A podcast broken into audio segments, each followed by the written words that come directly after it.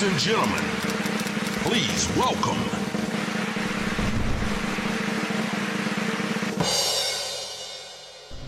Καλώς ορίσατε. Καλώς Καλώς σας ορίσατε βρήκαμε. επιτέλου. Χαιρόμαστε πάρα πολύ που είστε κοντά μας και που Και σας εγώ φιλοξενούμε. χαίρομαι. σω η κομμωδία σε τέτοιους καιρούς μαύρους και. Ζωφερούς. και ζωφερούς, Ζωφερούς, ναι. ίσως να έχει και μεγαλύτερη ανάγκη ο κόσμος να την έχει στη ζωή του, ε; Κοίταξε να σου πω, η αλήθεια είναι ότι έχουμε κάνει πολλά και διάφορα με το Θανάση στη ζωή μας. Τώρα είμαι πραγματικά πάρα πολύ υπερήφανος που σε ένα- μια τόσο ζωφερή στιγμή, ε, ε, υπάρχει κόσμος που μου λέει ας πούμε ότι περιμένω την Παρασκευή για να διασκεδάσουμε ας πούμε με τους Να δίνω τους συμπέθερους. συμπέθερους, ναι. Θυμάμαι εγώ σε μια συνέντευξή σας, τέτοια εποχή πρέπει να ήταν την περασμένη σεζόν. Δεν είχατε ξεκινήσει ακόμα τα γυρίσματα για τους συμπέθερους. Ε, σας θυμάμαι και τους δύο πολύ αγχωμένους. Ε, τι, πολύ. ε, τι να μην είμαι. Ε, μου κάνει πραγματικά Είχα, είχα εντύπωση. κάνει 25 χρόνια να κάνουμε. Δεν Κανένας δεν το καταλάβαινε στο γύρισμα. Και τους το έλεγα, αλλά δεν μπορούσαν να το συνειδητοποιήσουν.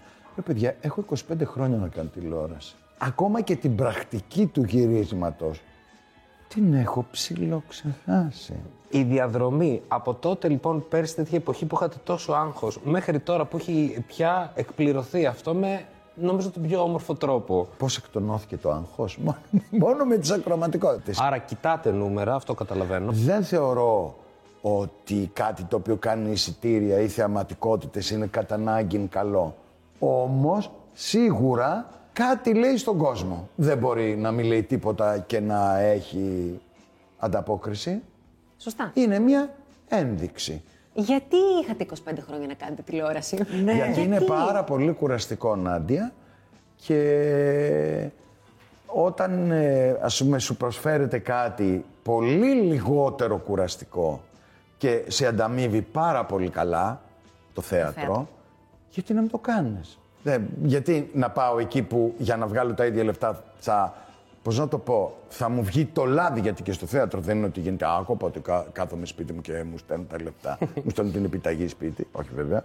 Έχω δουλέψει και δύο και τρεις Ναι. μήνες για να το γράψω, έτσι. Έχω κάνει και 1,5-2 μήνες πρόβα. Θέλω να πω, δεν κάθω, εγώ Θανάση και εγώ δεν καθόμαστε ποτέ. Ναι. Ε, Ήρθε ο κορονοϊός, τέλειωσε το θέατρο και έτσι στραφήκαμε στην τηλεόραση και πραγματικά το λέω με πάρα πολύ ευγνωμοσύνη για την τηλεόραση, γιατί η τηλεόραση πραγματικά στις δύο πιο κρίσιμες στιγμές της ζωής μου με ξελάσπωσε. Γράφετε καθημερινά με Μάλιστα. πρόγραμμα. Κάθε μέρα, χωρίς Σαββατοκυριακό, τώρα κάθε 15 πηγαίνω ένα διημεράκι στην Επίδαυρο. Οπότε εντάξει, ε, έχω off κι εγώ, ε, έχει off και ο Θανάσης. Αλλιώς ξυπνάτε το πρωί, πίνετε καφέ μαζί. Ε, ξυπνάμε το πρωί και ανοίγει το Skype γενικώ γύρω στις 12. Μπορεί και 11. 4-4.30 σταματάμε, πέφτουμε για ύπνο. Και κατά τις 6.30-7 έχουμε την απογευματινή βάρδια. Η άλλη στιγμή που είχατε δυσκολευτεί και είπατε ότι σας ξελάσπωσε. Πότε τότε, όταν ξεκίνησαν οι τρεις χάρτες. Ήμασταν λασπωμένοι τότε. Όχι, ήμουν εγώ όμως, γιατί ήμουν ένα φτωχό παιδί. Ναι. Ε, που εντάξει, και η καριέρα μου δεν, δεν, δεν πήγαινε και περίφημα. Κάτι ρολάκια έπαιζα. Ε, και μετά ήρθαν οι τρεις χάρτες και ξαφνικά από κομπαρσάκι βρέθηκα παράγον του θεάματος. Αυτό πώς το ε, ε, ζήσατε, ενώ το Δε- ξαφνικά. α, αυτό ήθελα να πω. Μας λέγανε θα μετράτε τις διαφημίσεις. Άμα έχει πολλές διαφημίσεις, πάμε. Και καθόμασταν με τον Θανάση και λέγαμε 25 διαφημίσεις, 30 διαφημίσεις. Πω, πω, πω, πάμε πολύ Δεν καλά. παίρνατε νούμερα τότε. Όχι, δεν υπήρχαν τότε. δεν υπήρχαν. Παίρναμε, κοιτάγαμε τις διαφημίσεις, μετράγαμε. Ωραία. Λοιπόν, και κάποια στιγμή πήγα στο Πήλιο, μια εκδρομή, ξέρω εγώ, ένα τετραήμερο φέρνει στο Πήλιο. Παίρνω το τηλέφωνο και του λέω Θανάση, έχουμε πολύ μεγάλη επιτυχία. Όμως ο Θανάσης μια φορά είχε πάει να πληρωθεί για στον μπαμπάδες με ρούμι και, Και αυτό το έχω δει. ε, καθό, κα, καθόταν ε, απ' έξω από το θέατρο, πε- πε- περίμενε και με παίρνει τηλέφωνο. Λέει Μιχάλη, έχει πάρα πολύ μεγάλη επιτυχία. Μιχάλη, λέει, ήμουνα έξω από το θέατρο και βγαίνανε, βγαίνανε. Μου λέει, πώς να σας το πω, ήταν λέει πώς ανεβαίνανε, πώς είναι λέει στη Μητρόπολη του Φρίτς Λάγκ, εκείνο το πλάνο με τον κόσμο στο μετρό. Πώς είναι εκείνο το πλάνο λέει του Φρίτς Λάγκ, έτσι είναι ο κόσμος Μιχάλη για να καταλάβεις. Εντάξει, η αλήθεια είναι ότι εσείς σαν ντουέτο έχετε ζήσει και έχετε προσφέρει πραγματικά τεράστιες επιτυχίες. Δηλαδή, δεν είναι μία και δύο. Είναι όμως αξιοσημείωτο το πόσο εντύπωση τους κάνει. Ναι, ναι. Άντε και την πρώτη φορά εντάξει, τη δεύτερη. Ε, τώρα πια δεν το έχετε συνηθίσει. Δηλαδή δεν είναι και κάπως σχεδόν δεδομένο ότι θα κάνετε επιτυχία σαν ντουέτο; Όχι, ε. Είσαι παλαβή. Όχι βέβαια. Με τις τρεις χάριτες θυμάμαι ότι την τελευταία μέρα πριν, μία μέρα πριν προβληθεί, είχαμε πάει και οι τέσσερι και πέντε μας, δηλαδή μόνο τα τρία κορίτσια και ο Θανάσης και εγώ να πάμε και είπαμε, μας αρέσει, το υπογράφουμε, πιστεύουμε ότι είναι μια ωραία δουλειά. Ας μην το δει άνθρωπος. Έτσι και έγινε. Και κάθε φορά αυτό λέμε, δηλαδή, ε, γιατί στο, προς το τέλος πια που είναι ε, η μεγάλη αγωνία, του λέω Θανάση, μας αρέσει, το υπογράφουμε, το πιστεύουμε, μη σώσουνε. Είχατε πει ότι θα ξαναγινόντουσαν. Ο Θανάσης και εγώ είμαστε πάρα πολύ δεμένοι με τους ηθοποιούς. Δηλαδή η Άννα για μένα από- η- είναι δεύτερη φύση, η Μίνα ιδιαίτερα, η, η κυρία Κυριακού. Είναι σαν φύση μου, δεν μπορώ, δεν μπορώ να- αυτό χωρίς τις δικές τους φωνές. Δεν, δεν μπορώ να το καταλάβω. Δεν, δεν, δεν, δεν. Πλέον και με το μάτι το εξοικειωμένο που έχετε, μπορείτε να καταλάβετε αν κάτι που έχετε γράψει πιθανότατα θα έχει απήχηση. Κοίταξε, αυτό που καταλαβαίνουμε, αυτό που δεν θα έχει. Αυτό που δεν θα έχει. Υπέροχο. Με τον Θανάση έχει τύχει να γίνει πολύ μεγάλος Αμέ. Αργά. Για ποιο λόγο; Και Ε, πότε; Για ποια σειρά; Διασήμαντον αφορμήν. Τι είπα να πει. Αυτό είναι σαν τα ζευγάρια που χύνεται ένας καφές και, γίνεται γίνεται το- και διαζύγιο. Τι είπα; Δηλαδή, θέλω να πω, όταν δύο άνθρωποι τόσο διαφορετικοί όσο ο Θανάσης και εγώ είναι αναγκασμένοι να τρώνε στη μάπα ο ένας τον άλλο, γιατί καταλαβαίνω ότι και εγώ θα τον εκνευρίζω, δεν μπορεί, ας πούμε, να είμαι μόνο εγώ ο καλός, έτσι. Ε, αλλά στα μάτια μου ο Αθανάσης είναι αφόρητος. Καταλαβαίνεις. Τελείως ζευγάρι. Σχέση ζευγαριού. Ε, Αλλά φαντάζομαι βέβαια ότι και γι' αυτόν θα ισχύει το ίδιο. Γιατί όσο για μένα η αργότητά του μου φαίνεται Αϊ το διάλο, κουνήσου. Όσο και αυτός θα αισθάνεται ότι έχει έναν ιστερικό. Αμάν, και μου το λέει πάντα. Α το διάλο με την ιστερία. Είναι σαν να πούμε μια φωτιά σβησμένη και εγώ είμαι σε έξαρση. Πώς να το πω. Κατάλαβα, το κούμπι. Ναι, αλλά μέσα στα δύο φωτιές αναμένες δεν θα γινόταν. Έχεις πάρα πολύ δίκιο. Δεν θα γινόταν. Έχεις πάρα πολύ δίκιο. Αυτό είναι το σωστό. Ναι. Ε, εγώ Και συγγνώμη, δεν και το- στα ζευγάρια δεν πάει έτσι. Δηλαδή, συνήθως Δηλαδή, ο ένας είναι- εγώ, αν ήμουν μόνος μου, θα είχα κάνει πάρα πολλές, να το πω επειδή είμαστε στην τηλεόραση, επιπολαιότητες. Υπέροχο. Δεν λέω την κανονική λέξη. Από τη βιασύνη, από τον ενθουσιασμό, δηλαδή αυτό που δίνει φόκο στο ζευγάρι που θεωρώ πως είμαι εγώ, αυτό, αν ήμουν μόνος μου, θα ήταν χωρίς φρένο, με αποτέλεσμα Το ολοκαύτωμα. ναι, πιστεύω ότι θα γινόντουσαν πολλές επιπολαιότητε.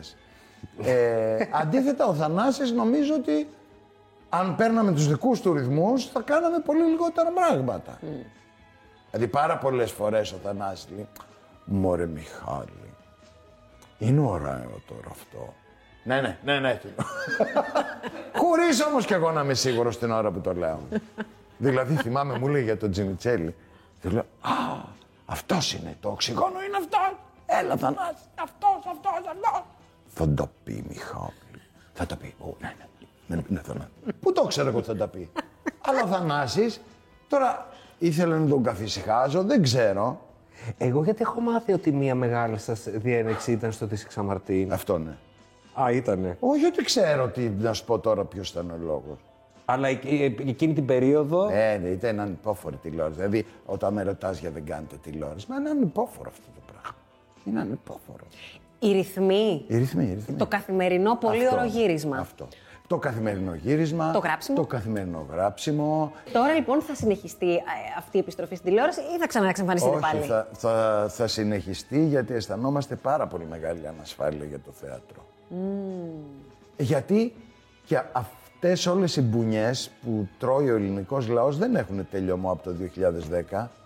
Δεν έχουν τελειωμό. Με το που λες κάτι σαν να, όχι να πέρασε η κρίση, αλλά σαν να δείχνει ένα φως το τούνελ που λέει και η Νικολούλη, έρχεται ο κορονοϊός. Με το που σαν να ξέφτισε λίγο, όχι ότι πέρασε το θέμα του κορονοϊού, αλλά σαν να ξέφτισε λίγο, έρχεται ο πόλεμος. Ναι, η αλήθεια είναι ότι τα τελευταία Ε, να μην χρόνια δεν κάνεις έχουμε και- πάρει και ανάσα. τηλεόραση. ναι, ναι, ναι. Και λίγα λέει. δεν θα συνεχιστούν όμως οι συμπέθεροι του χρόνου. Θα κάνετε καινούριο Όχι. σύριαλ. Άκουσε να σου πω. Αν μας κατέβει μια πάρα πολύ ωραία ιδέα, μπορούμε να, μπορεί να κάνουμε κάποια στιγμή 12, ας πούμε, 14 επεισόδια ξανά συμπέθεροι, αλλά να είναι μια ιδέα που να έχει, ε, πώς να το πω, να, να έχει νόημα. Τώρα το επόμενο τι είναι που θα συμβεί, λοιπόν; Έχει να κάνει με περιπέτειες τριών γυναικών που είναι πολύ γύρω στα 40, δηλαδή είναι από 35 μέχρι 43. Α, Οκ. Αλλά έχετε όμως τους ανθρώπους στο μυαλό σας ήδη. Ναι, πάντα, Πάντα, ε. πάντα, πάντα. Έχει αλλάξει το χιούμορ εντωμεταξύ ε, από όταν ε, γράφατε ας πούμε τις Χάριτες ή το Ίσικα Μαρτίν τώρα; Το πολιτικό correct που λέμε, το ότι παλιά μπορούσαμε να κάνουμε αστεία με άλλα πράγματα τώρα. Θεωρώ ότι ο Θανάσης και εγώ ουδέποτε έχουμε κάνει αστεία, ας πούμε, σεξιστικά. Εμείς κάνουμε ακριβώς τα ίδια αστεία που κάναμε ε, και επειδή ίσως ο κόσμος καταλαβαίνει ότι δεν το κάνουμε επί τούτου ποτέ ε, έτσι για τα αστείο, το να πεις κάτι χιδαίο μόνο για να βγάλεις γέλιο, δεν μας έχει χρεώσει για πολύ βαριές λέξεις πάρα πολύ χιδαίες θα τις έλεγα. Δηλαδή εγώ υπάρχουν κουβέντες που έχουν γραφτεί στο Βήρα της Άγκυρες ας πούμε που όχι α, εδώ θα ντρεπόμουν να το- που ντρεπόμουν ότι πήγε η μαμά μου και το είδε το έργο. Αν είναι δυνατόν ποτέ μια παράσταση που έχει σφαραγγίσει στο ελληνικό θέατρο να τα λέμε αυτά. Ή ξέρω εγώ, είναι μια λέξη που είχαμε στο Πια Ελένη και είχε έρθει ο Πρωθυπουργός, ήταν ο Σιμίτης, με την κυρία Σιμίτη, τη Δάφνη Σιμίτη και καθόμουν και εγώ από πάνω στο, στο θεωρείο και κοίταγα να το πώς θα το... Και στη συγκεκριμένη λέξη που επίσης θα στην πω μετά, τη βλέπω τη Δάφνη Σιμίτη να διπλώνεται στα γέλια και το Σιμίτη. και λέω, Επίση, ο εντάξει. στόχος είναι πάντα εσάς το γέλιο. Γενικά όμως, παρατηρώντας σίγουρα στην εποχή ότι υπάρχει αυτός ο όρος του political correct. ε, Όταν βγαίνετε τώρα να μιλήσετε, να δώσετε μια συνέντευξη, είναι το στο μυαλό σας, Αχ, πώς θα το πω αυτό. Όχι. Α, όχι. Όχι. Δεν ξέρω, ίσως έχω πολύ μεγάλη αυτοπεποίθηση. Τι να πω και λάθος μου, δεν το ξέρω αυτό. Ίσως κάνω και λάθος γι' αυτό.